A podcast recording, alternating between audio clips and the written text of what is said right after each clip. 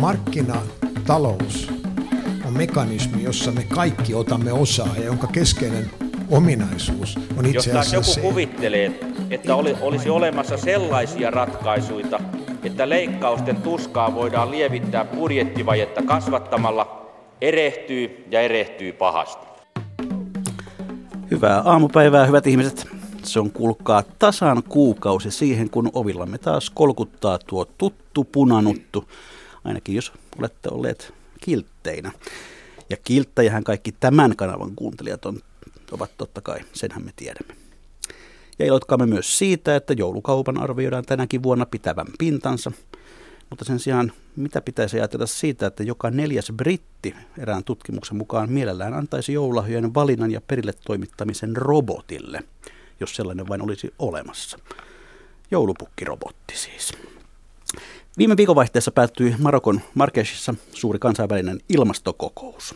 Pariisin ilmastosopimus ilmastonmuutoksen hillitsemiseksi tuli voimaan juuri tuon kokouksen kynnyksellä ja Marokossa oli tarkoitus ryhtyä sopimuksen täytäntöönpanoon. Ainakin käytäväpuheessa siellä pohdittiin kovasti sitä, kuinka kilttinä muun tuleva presidentti aikoo olla ilmastonmuutoksen hillitsemisen suhteen. Vaalikampanjassaan hän tuli ainakin töräyttäneeksi, että Pariisin ilmastosopimuksella voi pyyhkiä no vaikka tiskipöytää. No kyseessä on tietysti Yhdysvaltien Donald Trump, jolle kokousväki lähetti huolestuneen viestinsä. No eilen me sitten kuulimmekin jo, että Trump on tässäkin suhteessa kääntämässä kantaansa ja tutkimassa nyt Pariisin sopimusta avoimella mielellä. Tähän joku koiren leuka jo ehtikin kommentoida Trumpia sanoen, että tuolla vauhdilla mielipiteen muutoksia Trump ehtii jäädä historiaan ensimmäisenä lopulta kommunistiksi tunnustautuneena USA-presidenttinä. Se siitä ja asiaan. Tänään iltapäivällä hallitus kertoo, millaista energia- ja ilmastostrategiaa Suomi aikoo noudattaa vuoteen 2030 saakka. Sen kunniaksi ohjelmamme otsikkona tänään on mahtipontisesti ilmastonmuutoksen hinta. No ihan tarkkaan tokko saamme sitä laskettua, mutta koetamme tänään hahmottaa ilmastonmuutoksen ja sen hillintään liittyviä taloudellisia näkökohtia, niin uhkia kuin mahdollisuuksia. Tervetuloa ohjelmaan Timo Tyrväinen. Kiitos. Sinut tunnetaan ekonomistina, tohtorismiehenä, olet työskennellyt Suomen Pankissa ja, ja varsinkin Aktiapankin pääekonomistina. Näistä hommista olet nyt vapaa herra, mutta johdat yhdistystä nimeltä Myrskyvaroitus ja olit paikan päällä tuolla Marketsissa mm, kansalaisjärjestö tarkkailijana. Minkälaiset olivat tämän kokouksen tärkeimmät päätökset sinun mielestäsi? No voisi sanoa, että ihan ensimmäiseksi pitää ymmärtää se, että ikään kuin Pariisi, Pariisin kokous vuosi sitten, se olisi ikään kuin tämä, tämä, tämä ilmastonmuutos prosessin vallankumous. Ja siellä tehtiin niin kuin ikään kuin ne suuret päätökset sitä, mitä halutaan. Ja siinä mielessä tämä Marrakeshin kokous oli enemmänkin niin kuin sen pohtimista, miten niihin tavoitteisiin päästään. Eli ikään kuin odotukset täytyy on, on täytynyt jo heti lähtötilanteessa niin kuin skaalata ikään kuin tavallaan tämmöisiksi käytännön toimiksi. Ja niissä sitten edistyttiin paljon. Nämä keskeiset päätökset niin kuin liittyy juuri tämän Pariisin sopimuksen työohjelmiin, päästö, päästövähennysten läpinäkyvyyteen ja vertailtavuuteen. Mutta sitten on tämä toinen tavallaan tämmöinen isompi kysymys, jota nämä pitkään näissä neuvotteluissa kulkeneet äh, kertoo, ovat minulle kertoneet, että usein kun on päästy niin kuin selvästi yhdessä kokouksessa eteenpäin, niin seuraavassa yritetään semmoista rekyyliä, että vähän, vähän tempastaan taaksepäin, niin ikään kuin tällaista tuolla Marrakeshissa ei päässyt toteutumaan. Et jos sitten kysyy, että mitkä oli ehkä, ehkä ne suurimmat pettymykset, niin, niin on kaksi asiaa, jotka, jotka mä nostaisin esiin. Ensinnäkin se, joka, joka, joka liittyy maatalouteen, maatalouteen liittyviin asioihin. Ja nyt me puhutaan oikeastaan ei Suomen maataloudesta, vaan me puhutaan niin kuin ikään kuin tästä, sanotaan nyt vaikkapa Afrikan maataloudesta. Niin siellä, näin olen ymmärtänyt käytäväkeskustelujen perusteella, että siellä ikään kuin Afrikan maat halusivat saada – kehittyneiltä mailta tukea niiden maatalouden sopeutumiseen, ilmastonmuutokseen sopeutumiseen, mutta ne eivät halunneet ottaa niin kuin vastuulleen myös oma, omia toimia, joilla vähennetään Afrikan maatalouden päästöjä. Ja taas kehittyneet maat sanoivat, että hei, että täällä kolikolla on tasan kaksi puolta. Sekä sopeutuminen että ilmastonmuutoksen hillitseminen. Ja vasta kun niistä molemmista päästään tyydyttävään ratkaisuun, silloin voidaan ajatella, että näitä, näitä, näitä maatalouden ongelmia voitaisiin täysi, täydellä sydämellä sitä lähteä korjaamaan. Ja tässä ilmeisesti jäätiin tällaiseen välitilaan, ettei oikein päästy eteen, eteenpäin. Toinen asia, missä ei sitten niin kuin edetty juurikaan, on se ikään kuin prosessi, jossa määrättäisiin maailmanlaajuinen hinta hiilidioksidipäästöille.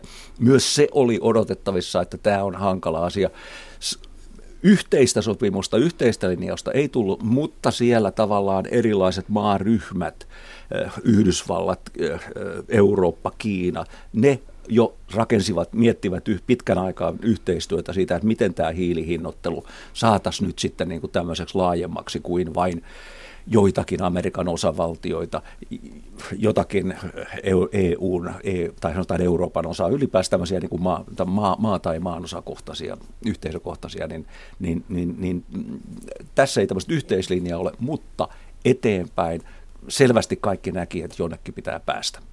Tuohon hiileen me palaamme vielä myöhemmin tässä, mutta kirjoitit joskus aikaisemmin, että Pariisin sopimus ei pelastanut maailmaa, mutta se pelasti mahdollisuuden pelastaa maailma. Samalla tiellä ilmeisesti ollaan sitten tällä Samalla tiellä jälkeen. ollaan.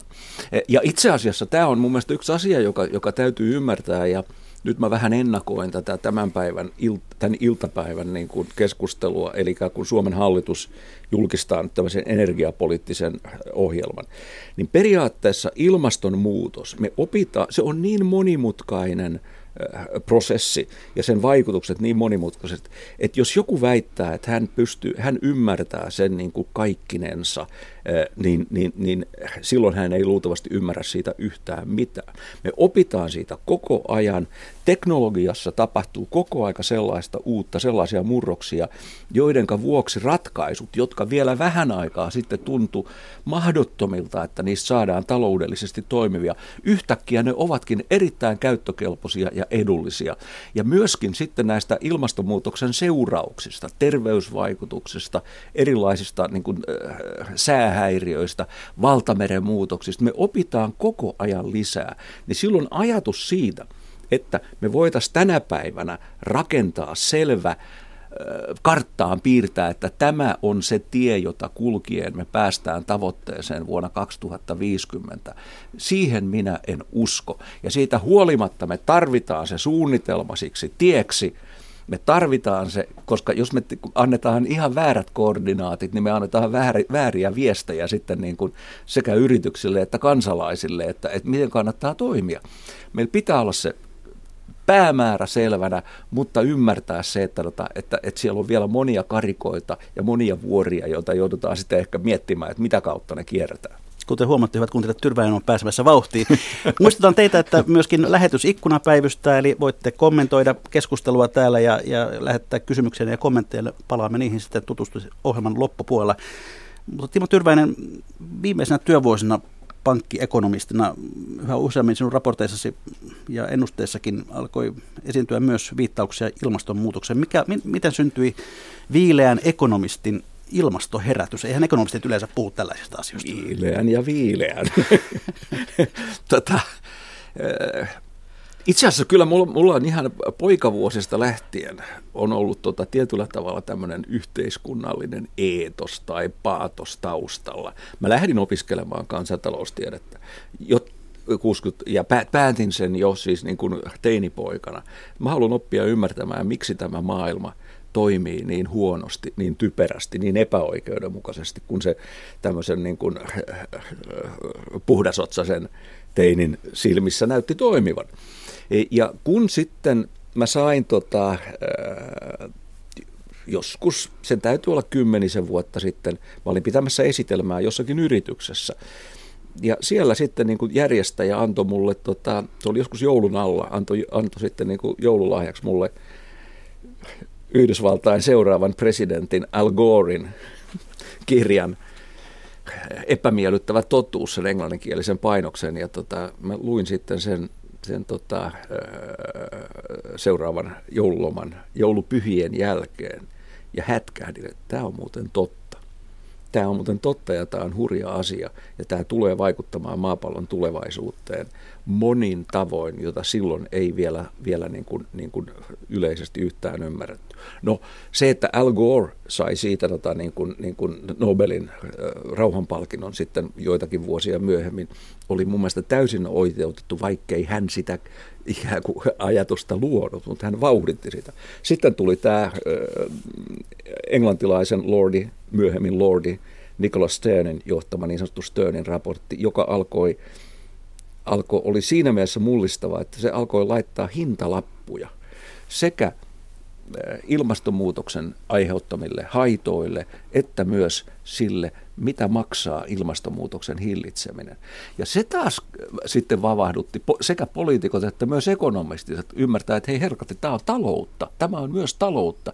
Tämä on ihmiskunnan, se ei ole paitsi ihmiskunnan tota, selviytymistä, vaan se on myöskin niin kuin, niin kuin, niin kuin, osa taloutta, osa dollareita, euroja ja, ja, ja, ja yritysten strategista suunnittelua, myös kansallista strategista suunnittelua. Ja, ja silloin niin kuin heräsi ja, tota, ja silloin mä välittömästi tota, sitten rupesin niin kuin, yli kymmenen vuotta sitten, joskus 2000-luvun puolivälissä sitten, niin kuin, että jokaisessa aktian taloudellisessa katsauksessa oli oma osionsa myöskin ilmastonmuutoksesta. Ja mä päivitin sitä aina sen uuden tiedon mukaan, jota, jota koko aika kertyi ja jota edelleen kertyy. Katsellaan vähän noita hinta, hintalappuja. Jos nyt pohditaan tätä nimenomaan ilmaston lämpenemisten uhkaa, niin, niin miten sen arvioidaan vaikuttavan globaalisti maailman talouteen?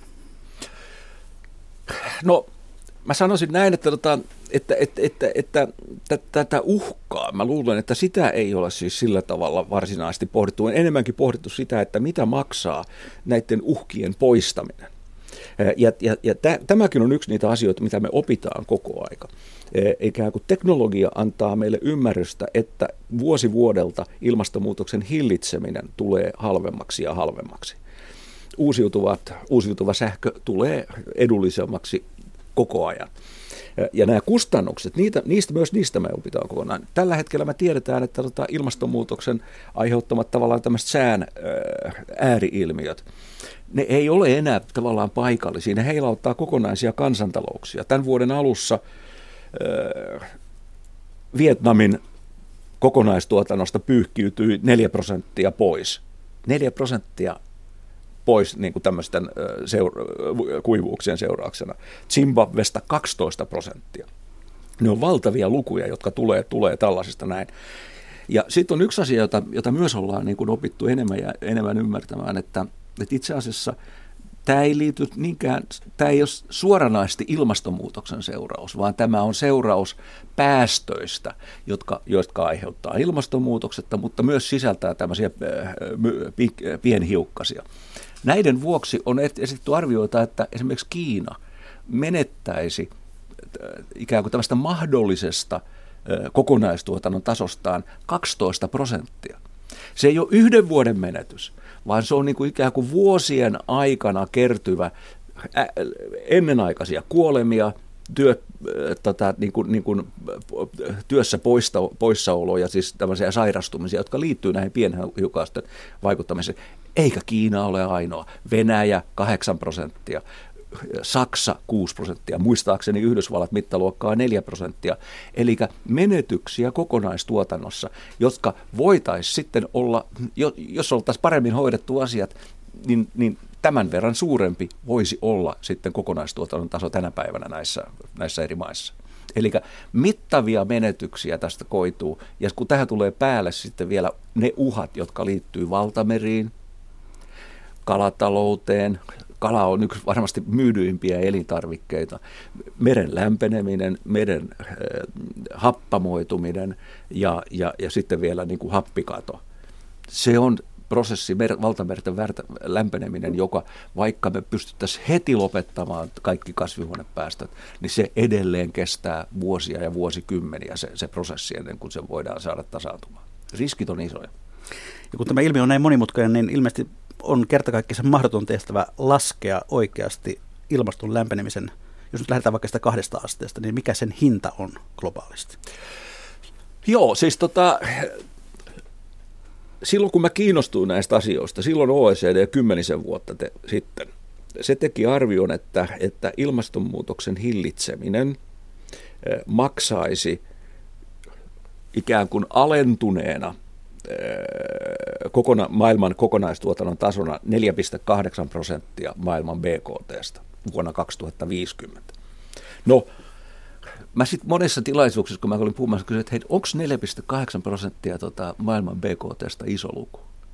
Ja kaikki sanoi on. Ja mä sanoin, että niin on. Mutta jos mä ajatellaan, että se olisi tapahtunut vuonna 2050, 35 vuotta myöhemmin, ja maailmantalous kasvaa vuodessa suurin piirtein 3-3,5 prosenttia. Se tarkoittaa sitä, että hillitsemällä, poistamalla, vähentämällä näitä ilmastonmuutoksen negatiivisia vaikutuksia, maailma pääs, maailman kokonaistuotanto olisi, ja nyt lainausmerkeissä, vasta kesällä 2051 sillä tasolla, jolla se olisi ilman näitä ilmastotoimia tammikuussa 2050. Kuka huomaisi eron? En usko, että kukaan. Ja tämä oli arvio niin kuin silloin tota, eh, yli kymmenen vuotta sitten. Tänä päivänä käsitys siitä, mitä, mitkä ovat ilmastonmuutoksen haittavaikutukset, on paljon syvällisempää kuin se oli silloin. Tänä päivänä käsitys, tämä teknologia on tehnyt mahdolliseksi näiden hillintätoimien tekemisen paljon halvemmalla. Eli tänä päivänä useimmat mallit lähtee siitä, että jos pannaan kaksi maailman kokonaistuotannon käyrää päällekkäin, toinen on se, jossa annetaan ilmastonmuutoksen jatkua, ei tehdä mitään, ja toinen on se, jossa aletaan, niin kuin jatketaan ikään kuin tällä Pariisin tiellä päättäväisesti. Ne eroavat jo oikeastaan heti lähtöpisteessään. Eli se tarkoittaa sitä, että, että, että, että nämä ilmastonmuutos tai hillitsevillä toimet, ne alkaa heti tuottaa parempaa kasvua kuin tavallaan tämmöinen antaa mennä nykymenolla jatkaminen. Se muuttuu heti, koska tähän liittyy niin paljon sellaisia uusia liiketoimintamahdollisuuksia, jotka tota, luovat uutta yritystoimintaa, uutta, uutta tota, niin kuin, niin kuin työllisyyttä siihen politiikkaan, jossa oikeasti irrotaan tästä ikään kuin vanhan maailman toimintamallista ja lähdetään päättäväisesti sinne uudelle tielle. Ja se päättäväisyys tarkoittaa nimenomaan sitä, että myöskin politiikan puolelta tulee ne signaalit, ettei yrittäjien, sijoittajien tarvi miettiä sitä, että ollaankohan tässä nyt oikeasti valitsemassa uutta tietä vai – onko tämä taas semmoinen, että puolen vuoden kuluttua vedetään hiinat kiinni? Niin jos luvut ovat näin selkeät, yleensä päättäjä ymmärtää lukuja, niin mikä tässä maksaa, että edetään näin hitaasti? Ihmiskunta etenemällä nopeasti, ihmiskunta voittaa. Mutta siitä huolimatta on olemassa vahvoja, merkittäviä toimialoja, teollisuuden aloja, jotka tässä häviävät. Ja on monia maita, esimerkiksi öljyntuottajamaat, jossa, tota, niin kuin, jos, jos, jossa ikään kuin heidän tulovirtansa on kiinni siitä, että fossiilisia polttoaineita edelleen käytetään mahdollisimman paljon. Ja ne tämmöisessä kansainvälisessä YK-prosessissa, ne pystyy heittämään kapuloita sinne rattaisiin. Ja myös kansallisesti eri maissa, niin tämä on väistämättä tarkoittaa sitä, että, että jotkut toimialat, ne alkaa lähestyä tavallaan tämmöisen auringonlaskun toimialan tota, tota, suuntaan. Mutta niinhän on tapahtunut koko sen sen kehityskauden aikana, jossa maailman elintaso on noussut. Teollinen vallankumous sen käynnisti. Ja minunkin elinaikana Suomesta on kadonnut lukemattomia ammattikuntia, kokonaisia toimialoja, niiden tilalle on syntynyt uutta työtä, uusta yritystoimintaa, kun sille on annettu tila syntyä. Tässä on edelleen toisin sanoen niin kuin tota, ristiriitaisia intressejä, on lobbaamista. Yhdysvaltain presidentinvaalithan on yksi kammottavimpia tapauksia, missä me nähdään, miten tämä lobbausjärjestelmä toimii ja saa aikaan jopa niin kuin presidentin, jolla ei ole ollut aikaa ottaa selvää asioista niin kuin lupaamaan ties mitä – ja sen jälkeen, niin kun tulee tosi paikka, niin nyt sitten niin kun todetaankin, että eihän tässä ollut mitään järkeä. Ja nyt Timo Tyrvänen saa vetää hetken henkeä. Tervetuloa ohjelmaan myös Mia Nores. Kiitos. Olet Teknologia- ja teollisuus ryn ryhmäpäällikkö teollisuuspolitiikan sektorilla, eikö totta? Kyllä. Mitä tällainen ryhmäpäällikkö tekee? Eli meille kuuluu teollisuuspolitiikan saralle kuuluu ympäristölainsäädännön, tehokkaan ympäristölainsäädännön siihen vaikuttaminen niin, että se toimii meidän jäsenyritysten etujen mukaisesti. Ja, ja sitten siihen kuuluu kauppapolitiikkaa, logistiikkaa, energia- ja ilmastopolitiikkaa. Meillähän on Suomessa tosi korkea ympäristösuojelun taso ja, ja meillä on paljon energiatehokkaita tuotteita, energiatehokasta tuotantoa ja, ja se, mitä me pyritään edistämään, on myös se, että näillä liiketoimintamahdollisuuksilla olisi mahdollisuus menestyä maailmassa. Ja, ja meillähän kuuluu viisi toimialaa, että siellä on sitten sekä perusteollisuutta, metallien jalostusta, mutta yhtä lailla sitten siellä on tietotekniikkaa, joka sitten taas ratkaisee esimerkiksi älykkäiden sähköverkkojen kautta varmasti tulevaisuudessa tulee olemaan hyvin keskeisessä asemassa tässä energiatehokkaassa eh, sähkön käytössä vaikka Olit myös mukana tuolla Marrakechin kokousta seuraamassa. Minkälainen vaikutelma sinulle jäi siitä? No aika lailla samoilla ajatuksilla kuin mitä kuuntelin, mitä Timo tuossa kuvasi. Eli, eli oli toki tämä Yhdysvaltain presidentinvaalit ja niiden lopputulos oli, oli tietenkin siellä käytävällä keskusteluissa.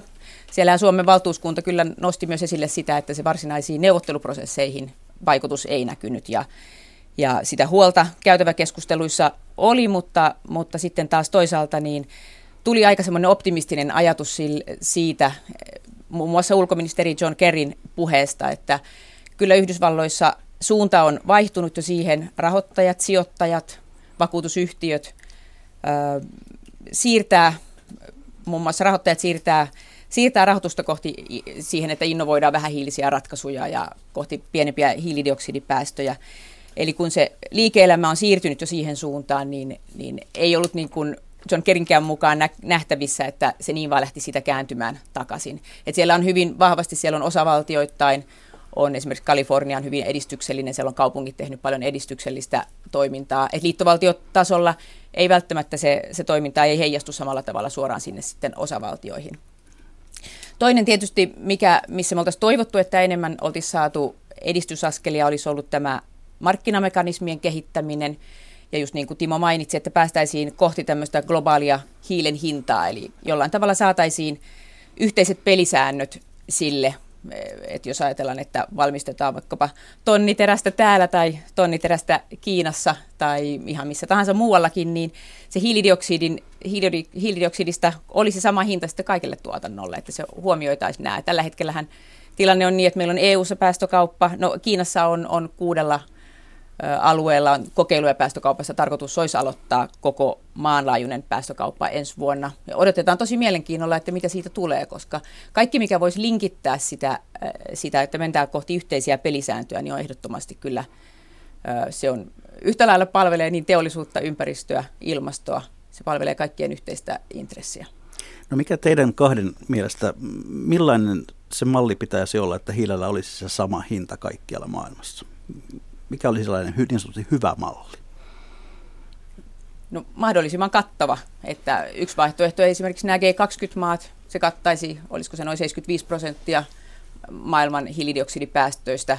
Se olisi jo niin pitkällä, se olisi niin kattava siinä vaiheessa, että katsottaisiin, että se on semmoinen niin hyvä tavoite, mihin voidaan mennä. Voi olla 100 prosenttia, millä, millä ajalla tulee, en tiedä. Mutta, mutta se, että päästään kohti näitä yhteisiä pelisääntöjä, niin se on kyllä ihan ensiarvoisen tärkeää. Timo ja, ja, ja, ja se, että tota, eh, kun puhutaan hiilen hinnoittelusta, niin mehän me tiedetään, että siellä on niin kuin tavallaan kaksi äh, tota, äh, tällaista perus, perusvaihtoehtoa tavallaan taloustieteessä. Toinen on se, että meillä on tota, ikään kuin määrätään hiilivero. Ja toinen on sitten se, että se tavallaan päästökaupalla, päästökaupalla määritellään sitten tota, tämä, tämä, tämä hiilen hinta. Ja itse asiassa taloustieteen näkökulmasta näillä voi vaikutukset olla aivan identtiset. Se riippuu siitä, että mitenkä se päästökauppa sitten niin kuin, niin kuin sanotaan kauniisti kalibroidaan. Ja tässä suhteessa niin kuin esimerkiksi EU-ssa on tehty niin kuin katastrofaalisia virheitä, joita nyt on sitten yritetty korjata. Ja, ja, ja, ja monet on sitä, että selkein olisi se hiilihinta, joka olisi kaikille, kaikille läpi maailman sama. Ja silloin se vaikuttaisi kaikkien toimijoihin tavallaan samalla tavalla. Se olisi läpinäkyvä ja selkeä. Mutta sitten kun on maita, eh, Yhdysvallat, joka kammoksuu kaikkea veroa, liittovaltion veroa, niin luultavasti siellä tämä on niin kuin mahdoton. Osavaltiotasolla voidaan tällaista, tällaista tehdä, tai liittovaltiotasolla siellä. Myöskin me tiedetään, että EU-maissa kansallinen, siis tietyllä tavalla se halu pitää kaikki verotukseen liittyvät asiat niin kuin ulkopuolella kansallisen päätäntävallan, että niitä ei luovuteta pois kansallisesta päätösvallasta, niin se halu on niin vahva monissa maissa, että sen takia voi olla hyvin, että päästökauppa on sitten myöskin Euroopassa, siis EU, EU-tasolla se ainoa ainoa niin kuin realistinen malli, jolloin silloin sitten tulee kysymys siitä, että miten se päästökauppa niin kuin kalibroidaan, miten siinä määritetään, että, että, että, että ettei pääse tulemaan semmoisia porsaanreikiä, että jos yksi maa vähentää päästöjään, niin itse asiassa se antaakin toiselle maalle sitten tilaa eh, päästää enemmän. Tämän tyyppisiä asioita. Eli, eli nämäkin on hankalia asioita, mutta, että, tota, mutta että niin kuin, niin kuin periaatteessa vaikutukset voidaan rakentaa samanlaisiksi. Niin, joku, joku on sanonut näin EUn päästökaupasta, että se on siinä mielessä täydellinen malli, että toimii teoriassa, mutta ei lainkaan käytännössä. Oletteko samaa mieltä? No jos, sinne rake, jos, jos, jos, jos, jos on täydellinen malli, mutta se tota, tavallaan rakennetaan, rakennetaan väärillä, miten mä sanoisin, lukuarvoilla ja reaktiofunktioilla – niin, tuota, niin, niin, niin, niin ei se vika ole mallissa, mallissa, vaan se on mallin käyttäjässä. Mia No perusajatushan siinä on todella toimiva. Se, mikä tulee haasteena on se, että se on paikallinen, se on EU-tasoinen, Eli kyllähän se silloin luo aina sitä riskiä, että, ja meillähän on päästökatto EU-ssa, eli se maksimimäärä, mitä päästöjä voi tulla. Mutta sehän ei vaikuta, juuri niin kuin Timo sanoi, että huonommillaan se voi johtaa sitten siihen, että ne päästöt kasvaa muualla. Eli jos ajatellaan, että no, on, on sanottava, että meillä esimerkiksi Suomessa tehdään terästä todella energiatehokkaasti. Jos sitä vähennetään sitä tuotantoa täällä, jolloin tietysti se hiilidioksidipäästö täällä EU-ssa ja Suomessa vähenee, ja samalla se korvautuu sitten jossain sellaisessa maassa, missä esimerkiksi Kiinassa, missä energiatuotannon tai missä sen teräksen tuotannon päästöt on noin kolminkertaiset vähintään, niin, niin silloin niitä hiilidioksidipäästöjä tulee myös kolme kertaa enemmän. Et, ja siinä tulee se ongelma, että kun se ei ole kattava, niin silloin se, se riski on sille, silloin se, että, että maailmanlaajuisesti päästöt ei lähde vähenemään. Ja tämähän valitettavasti, me ollaan aika kaukana vielä siitä tilanteesta, että me, me oltaisiin niin laskuuralla todellakin globaalisti hiilidioksidipäästöjen osalta. Nythän näyttäisi siltä, että olisi kasvu vähän taittumassa ja toivotaan, että pysytään sillä uralla, mutta johtuuko se vain talouden tilanteesta? Niin, no, nyt, nyt mun täytyy, niin nyt mun täytyy tässä, tätä, tätä, tähän puuttuu, tässä oli parikin asiaa. Ensinnäkin se, että jos me katsotaan maailman taloutta, maailman taloudessa, maailman BKT, se on kasvanut 2013-2015, eli kolme täyttä vuotta, niin maailmantalouden BKT kasvoi noin 10 prosenttia. Sinä aikana maailmantalouden päästöt eivät kasvaneet juuri lainkaan. Eli mulle tämä kertoo, että siellä on jo iso murros tapahtunut. Eli ajatus siitä, että maailmantalouden kasvu väistämättä merkitsee päästöjen lisääntymistä, se on jo katkennut. Sitten tota, toinen asia, joka koskee, koskee, koskee tätä keskustelua, joka liittyy siihen, että jos me kiristetään täällä, niin se johtaa tämmöiseen niin sanotaan hiilivuotoon, että, että, että ikään kuin teollisuus siirtyy kehittyneistä maista sinne, missä tota, vähemmän valvotaan näitä. Niin tässä on nyt ihan, ihan, ihan lähiaikoina ilmestynyt kolme tota, tämmöistä kansainvälistä tutkimusta, jotka kertoo siitä, että mitään, mistään tällaisesta siirtymästä ei ole mitään niin kuin todisteita, että sellaista olisi tapahtunut. Eli se vie nyt niin kuin, niin kuin yhden ainakin vähentää sitä, sitä pohjaan sillä, siltä pelottelulta, että pitäisi siirtyä sitten, tota, niin kuin, tai että, että meidän, meidän hillintätoimet sitten johtaisi siihen, että, tota, että, että, että meiltä pakenisi sitten teollisuutta tämän vuoksi muualle.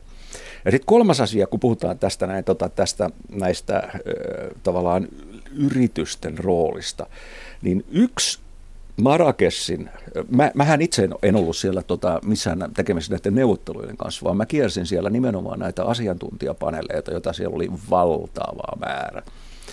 Niin, tota, niin, niin, niin, niin yksi asia, joka siellä, siellä mun mielestä onnistui jopa yli odotusten, oli se, mitä oli ennen puhuttu, että tämän kokouksen yksi tavoite olisi tämmöisten ei-valtiollisten toimijoiden aktivoiminen mobilisoiminen. Eli tota, tarkoittaa sillä, kun, kun siellä on valtiojohtoiset vetos, niin kuin tavallaan ne varsinaiset neuvottelut tai YK alla tapahtuvat, mutta sitten siellä on valtavasti niin kuin tämmöisiä oheistapahtumia, jossa ja, ja, ja, ja se, ne viestit, joita sekä energia-alan huippuesiintyjien puheissa, ne kaikki puhuivat siitä, että energia-alalla vallankumous on jo alkanut, se muutos on, on, on meneillään, sitä ei enää pysytä, pysy, pysäytä mikään.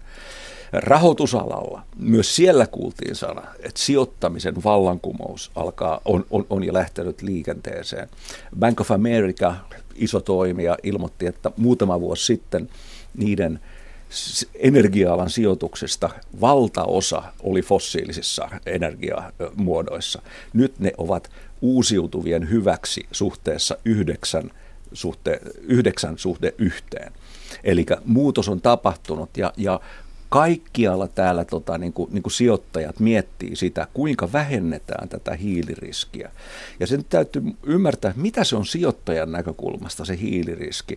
Niin se ei ole, se ei ole edes mitenkään moraalinen tota, päätelmä, vaan se on se, että jos sijoitetaan yritykseen tai johonkin voimalaitoksen rakentamiseen, joka joudutaan sitten, joka yritys muuttuu kannattamattomaksi ja ajautuu konkurssiin, tai joku rakennettu voimala ei saakaan toimia koko sen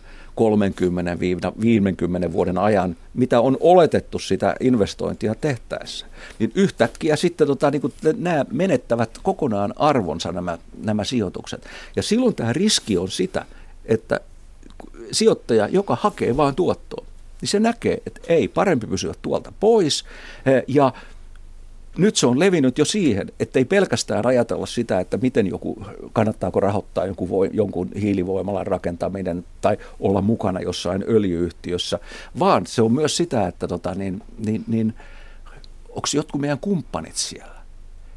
Pankit puhu siitä, että ne eivät, niiden hiiliriski ei koidu vain niiden omista sijoituksistaan, vaan myös se, että jos muilla pankeilla – on sinne, ja se alkaa huojuttaa koko pankkisektoria.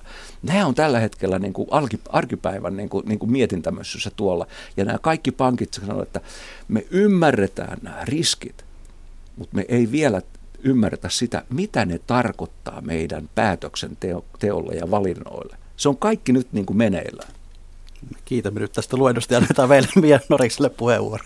Joo, ehkä, ehkä sen verran vielä tuohon hiilivuotoasiaan. Ö, palaan, että pakko kuitenkin mainita, että EU-sahan on myös tässä päästökaupassa on näitä suojatoimenpiteitä, että yksi tulkintahan voi myös olla se, että ne suojatoimenpiteet on ollut riittävät tällä hetkellä. Ja, ja tota, sen takia nythän me suunnitellaan ja on valmisteilla EU-ssa neljäs päästökauppakausi, joka alkaa 2021 ja sen pelisääntöjä ollaan suunnittelemassa. Ja, ja niin kuin mekin ollaan nähty niin mainitsi Timokin siihen, että, tai oletan, että viittasit siihen, että siellä käytetään paljon näitä historiallisia arvoja. Se on totta. Mekin nähdään, että olisi aina hyvä olla mahdollisimman reaaliaikaista arvoa tai äh, lukuja esimerkiksi päästöistä ja muista. Ehkä se vaatii sen pienen digitaalisen hyppäyksen vielä siellä komission tietokantojen päässä, että tähän päästään, mutta, mutta että kyllähän se yritysten investointihalukkuuteen vaikuttaa paitsi se toimintaympäristö, mikä meillä Suomessa, meillä on alhainen korruptio, varma energiansaanti, meillä on monet puitteet täällä hyvässä kunnossa, korkea ympäristösuojelutaso, niin kuin sanoin.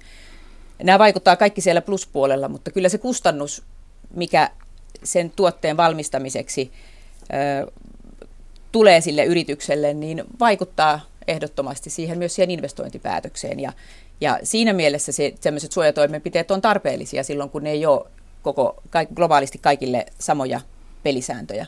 Mutta, mutta joo, ja oli hyvä, että korjasit tähän energiamurrokseen vallalla olevaan tapahtumaan. Esititän ehkä hieman liian pessimistisesti. En, en ehkä vielä uskalla ajatella näin positiivisesti, että ollaan jo, jo murroksen toisella puolella, että ollaan jo siirrytty sinne puolelle, mutta sehän on ehdottomasti hyvä uutinen. No päästökauppa tässä on mainittu. Mm, mitä muita taloudellisia ohjauskeinoja ilmastonmuutoksen torjunnassa voitaisiin käyttää kuin päästökauppaa?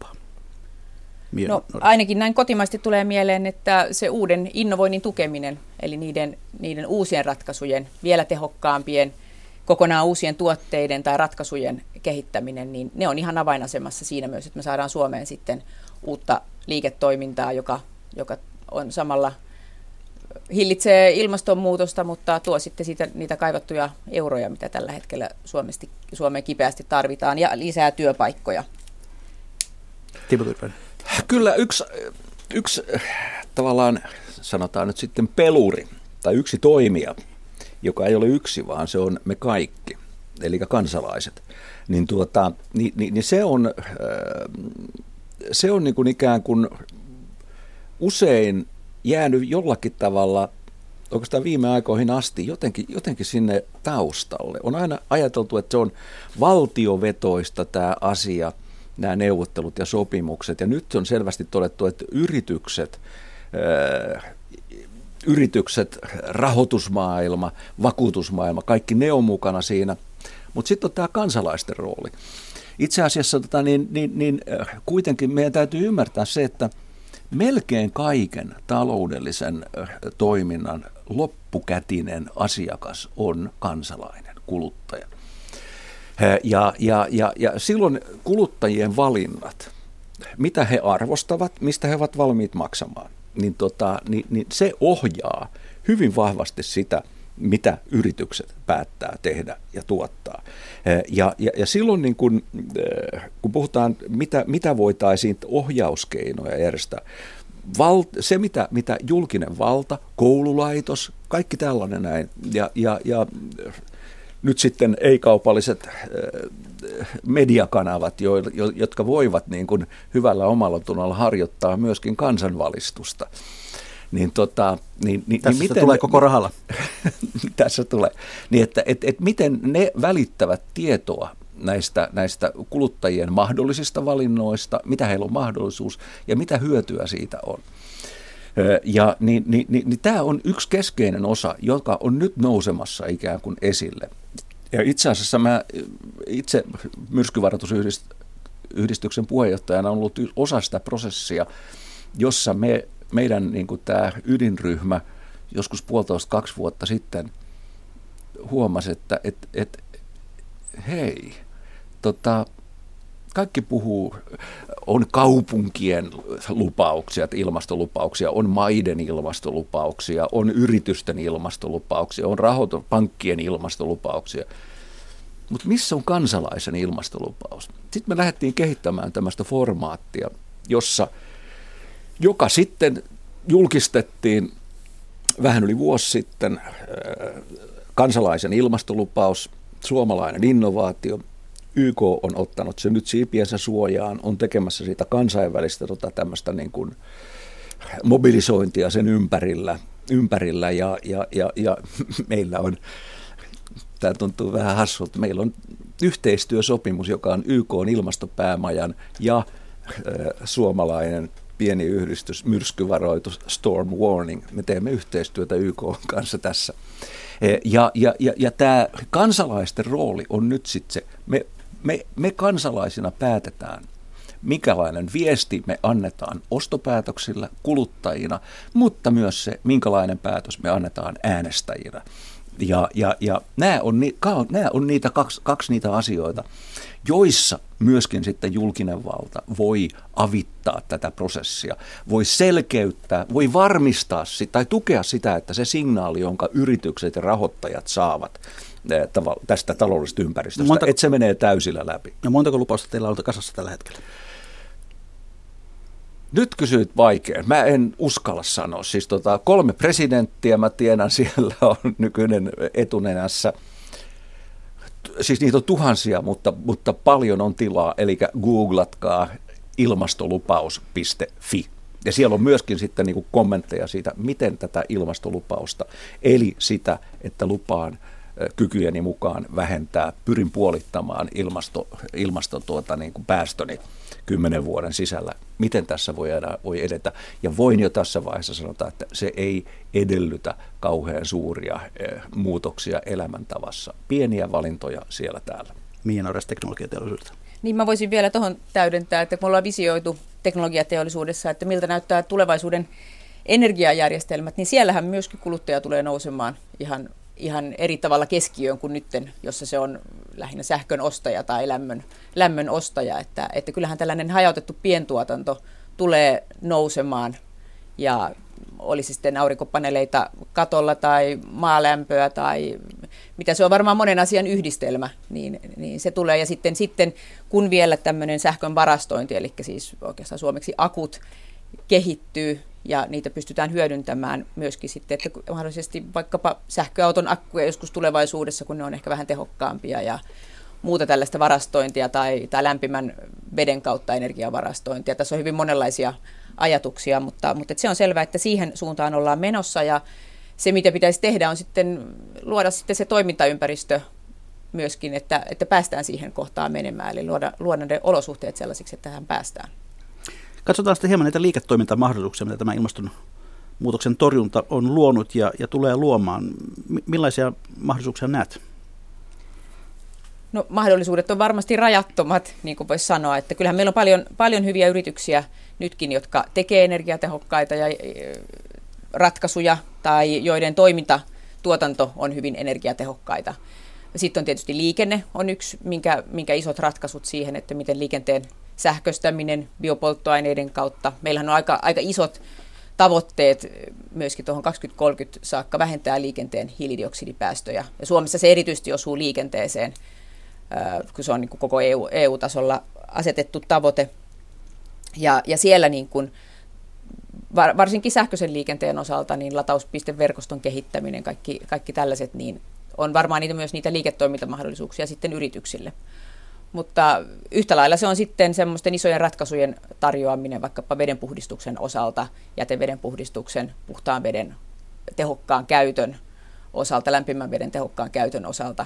Nämä on hyvin keskeisiä osia itse asiassa energiatehokkuutta, mikä, mikä usein unohdetaan, että se sekä puhdas vesi että, että se jätevesi, miten se hoidetaan kokonaisuutena, niin, niin se on tosi laaja-alainen vaikutuksilta. Ja nämä kaksi ei voi, ei voi toimia oikeastaan ilman toista, että jos toinen puuttuu, niin, niin ei oikeastaan yhteiskunta ei pyöri, ei ilman energiaa eikä ilman vettä. Miena kuinka hyvin sinun arvioisi mukaan suomalaiset yritykset ovat oivaltaneet nämä markkinat?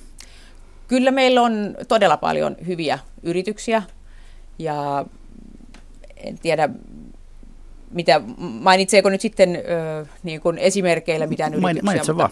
No vaikkapa Kone on mun mielestä hyvä esimerkki tuotteesta, tai yrityksestä, siis, joka valmistaa hissejä, rullaporotaita ja tällaisia. Ja mun mielestä he on niin kuin todella loistavasti koko toiminnassaan oivaltaneet sen, että nämä asiat pitää upottaa koko yrityksen toimintaan, strategiseen toimintaan. Että siellä on jo yrityksen kaapeli rasvoi, rasvojen valinnasta niin, että se on ympäristölle ja energiakannalta asia on niin kuin mahdollisimman hyvin hoidettu, aina niin kuin megatrendeihin asti kaupungistumiseen, ilmastonmuutos varmasti myös siellä huomioitu, väestön ikääntymiseen. Kaikki siltä väliltä on mietitty, että minusta se on ehkä semmoinen loistoesimerkki, mitä mielellään kuulee heidän, heidän esittämänään. Sitten on vaikka Outotek, jonka prosessit on, joka valmistaa niin kuin prosesseja käytännössä energiatehokkaaseen tuotantoon ja ympäristöystävälliseen tuotantoon.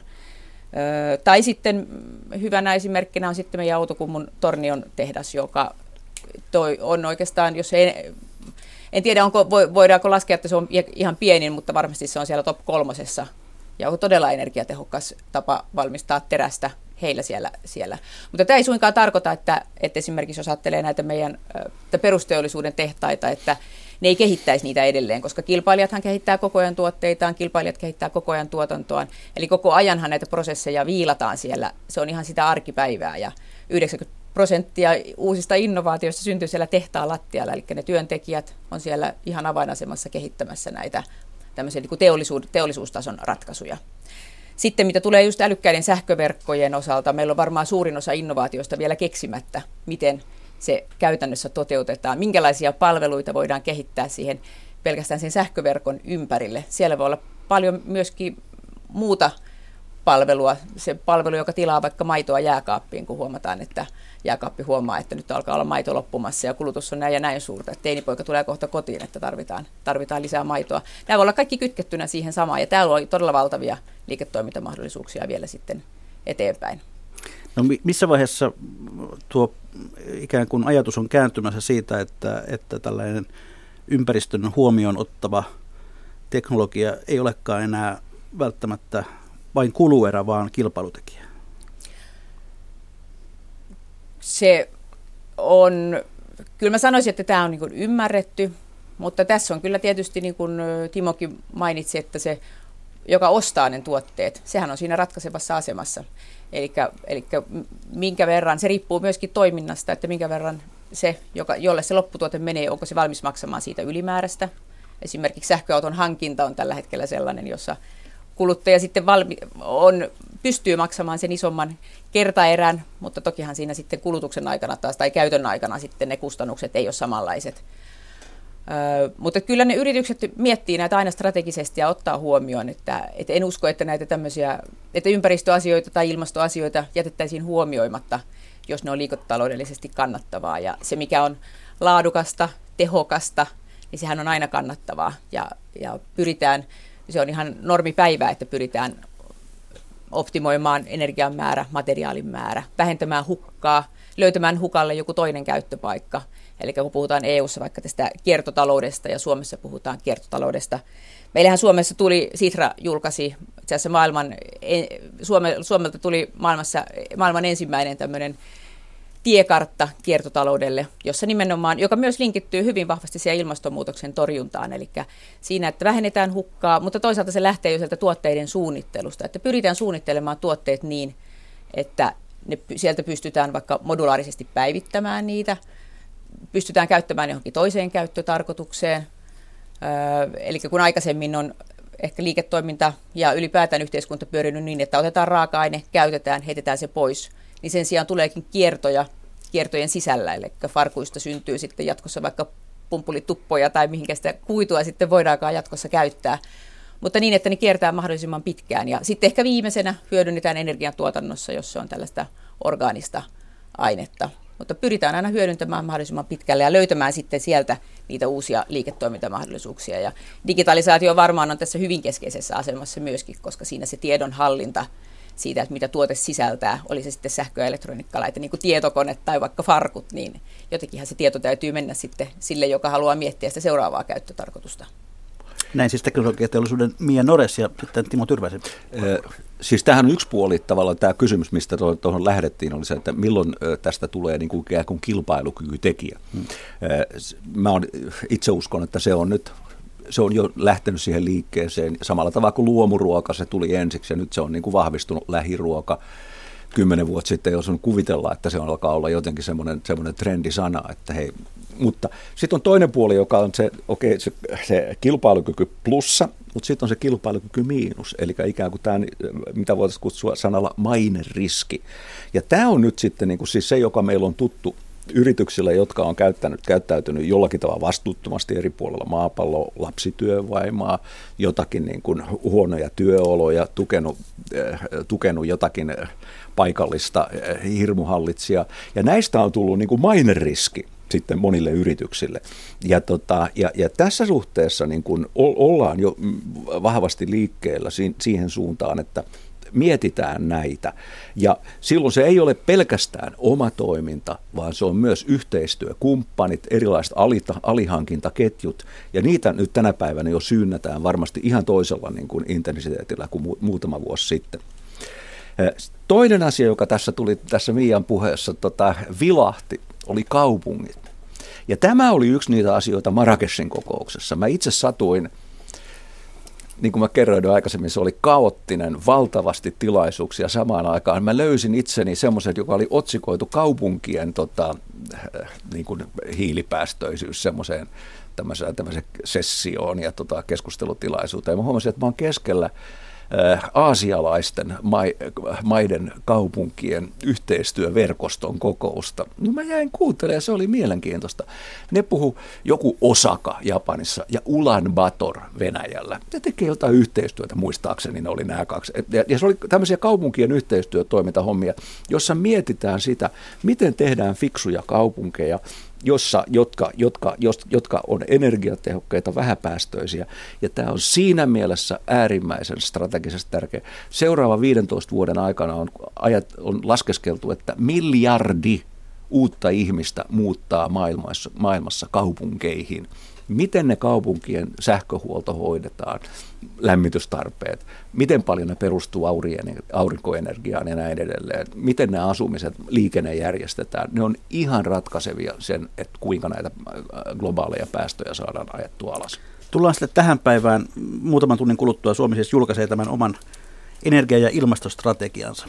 Mitä te odotatte siltä, Mia No yksi, mikä siellä on nostettu isoksi, on esimerkiksi tämä juuri, minkä mainitsin, tämä liikenteen vähähiilistäminen, joka tulee olemaan meillä iso haaste, että miten se tehdään kustannustehokkaasti, eli niin, että se maksaa, maksaa mahdollisimman vähän. Se tulee olemaan iso kustannus, ja, ja siinähän nyt nähdään, että biopolttonesteet on yksi keskeinen osa, erityisesti teollisuuden kuljetuksille, jotka kulkee raskaalla liikenteellä, käytännössä dieselillä, rekoilla ja näin edelleen. Ja lentoliikenne, meriliikenne, ne on semmoisia, mihin, mihin ei, ei ehkä sähköiset ratkaisut ihan ensi alkuun tuu. Henkilöliikenteessä se sähköisen liikenteen edistäminen, että päästäisiin esimerkiksi siihen 2500 000 autoon vuonna 2030, niin ehdottomasti sitä nähdään, että se on tosi, tosi merkittävä. Meillähän kyllä autokanta uudistuu hitaasti eurooppalaisittain, niin onhan se, että jos tänään valitsee auton, niin se saattaa hyvinkin olla vielä siellä 2030 jälkeen käytössä, että siinä mielessä toivotaan, että siinä ei kauheasti aikailtaisi, vaan lähdetään, lähdetään aika rivakasti miettimään niitä ratkaisuja. Että osa, osittainhan ne on niitä kaupunkien ratkaisuja, vaikkapa bussikaistojen käyttäminen, niin kuin Norjassa on, mutta sitten siellä on näitä ihan, ihan tämmöisiä euromääräisiä porkkanoita. Timo Tyrvänen, hyvin tiiviisti odotukset. Yksi asia, mitä mä, mitä mä pidän erittäin hyvänä, on se, että ilmeisesti siellä tulee olemaan ajatus siitä, että päästökaupan tuloja, niistä merkittävä osa suunnataan nimenomaan uusien teknologioiden innovointiin. Se, mitä mä pidän, ja tämä on ekonomistipuheenvuoro, niin tota, äh, äh, tavallaan arveluttavana, että jos tulee joku semmoinen systeemi, jolla aletaan tukea äh, sellaisten yritysten toimintaa, joiden kustannuksia tämmöiset päästöhinnan nouseminen sitten niin kuin tota, nostaa, aletaan tuki, ikään kuin tukiaisilla tekohengittämään sellaisia. Ekonomistien kokemuksen mukaan yleensä kaikkialla, missä sitä on tehty, niin se on vain tota, tavallaan tämmöisten kuolinkouristusten pidentämistä ja se maksaa veronmaksajille ja paljon, mutta mä en tiedä, onko tämmöistä tänne tulossa. Sitten kurkistetaan lähetysikkuna, jossa kommentoidaan muun muassa näin, että niin kauan kuin itänaapuri viittaa kintaalla ilmastonsuojelulle, meidän kirkasotsaiset toimemme ovat tyhjänpäiväisiä. EU ja Suomi ampuvat omaan jalkansa näissä ilmastoasioissa. Kiina rakensi viime vuonna uutta hiilivoimaa ja lisää on tulossa.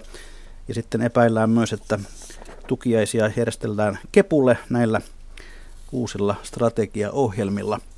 Se lähetysikkunasta. Ja sitten kello käy ja olemme jälleen siinä kohtaa lähetystä, että on legendaaristen viikon talousvinkkien ja talousviisauksien aika ja Mia Nores saa aloittaa. Vinkkini on, että panosta kestävään kotimaiseen laatuun kun mahdollista ja kierrätä asianmukaisesti. Timo Tyrväinen. Googlaa ilmastolupaus.fi Eli se... Allekirjoita se, jos tunnet kykeneväsi sen, äh, siihen sitoutumaan ja käy läpi niitä vinkkejä, mikä, tota, niin, mitä, mit, mitä sieltä löytyy. Ja sieltä löytyy myös vinkit siihen, että jos päätät vaikkapa nyt sitten lentää, niin kuin minä Marrakeshiin ja takaisin. Sieltä löytyy vinkki siihen, miten mä voin kompensoida sen sitten tämän kustannuksen ilmastovaikutukset. Ja viikon yleisövinkki on lyhyt ja ytimekäs. Nauti pimeydestä, se on ilmaista. Sulje televisio ja muut mölytousat. Nauti kynttilöistä ja nuku pitkiä unia, se on halpa investointi omaan tulevaisuuteesi. Kiitoksia Mia Nores teknologiteollisuudesta, kiitoksia Timo Tyrväinen. Mikä maksaa, sitä me ihmettelemme jälleen viikon kuluttua. Kiitos.